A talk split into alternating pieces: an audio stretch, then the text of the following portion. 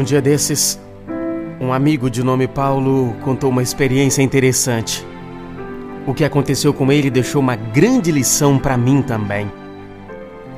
O Paulo contou que isso lhe aconteceu há aproximadamente cinco anos.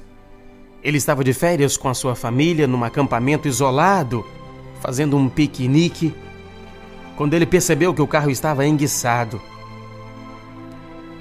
Ele tentava ligar o automóvel insistentemente o carro não funcionava de jeito nenhum.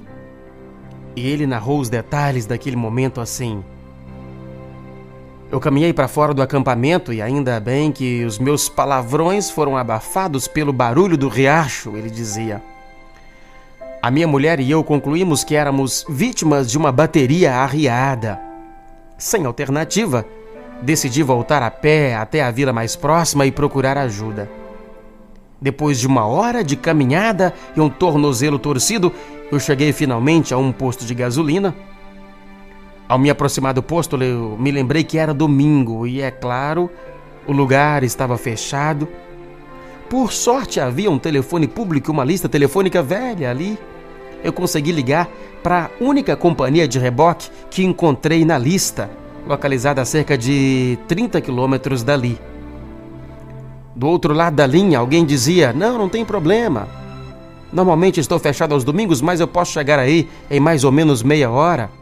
Eu fiquei aliviado, mas ao mesmo tempo consciente das implicações financeiras que esta oferta de ajuda me custaria. Em pouco tempo, o homem do reboque chegou no posto em que eu estava esperando. Seu nome era José. Logo, seguíamos eu e o Zé no seu reluzente caminhão guincho em direção ao acampamento onde minha família esperava.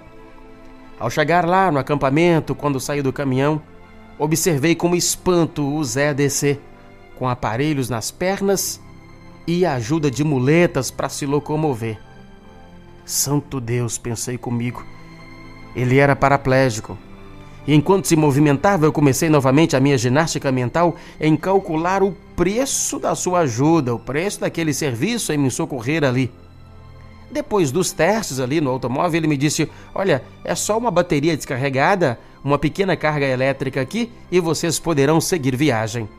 O homem era impressionante. Enquanto a bateria carregava, ele distraiu meu filho com truques de mágica e chegou a tirar uma moeda da orelha do garoto, presenteando também a ele. Ao fim do serviço, enquanto colocava os cabos de volta no seu caminhão, eu perguntei então quanto eu lhe devia. E, para minha surpresa, ele disse: Não, você não me deve nada. Eu não acreditei e insisti com ele: Não, mas é, não é possível, né? Quanto é o serviço? Ele dizia: Não, isso aqui não vai te custar nada.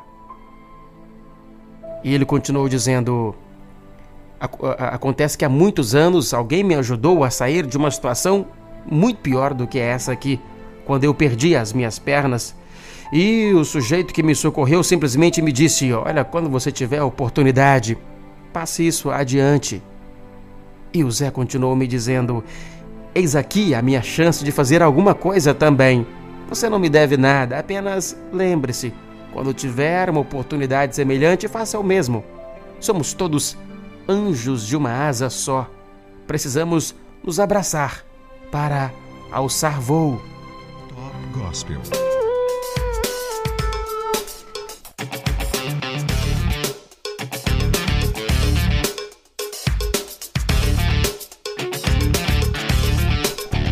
Frase do dia para você parar e pensar comigo é sobre ajudar.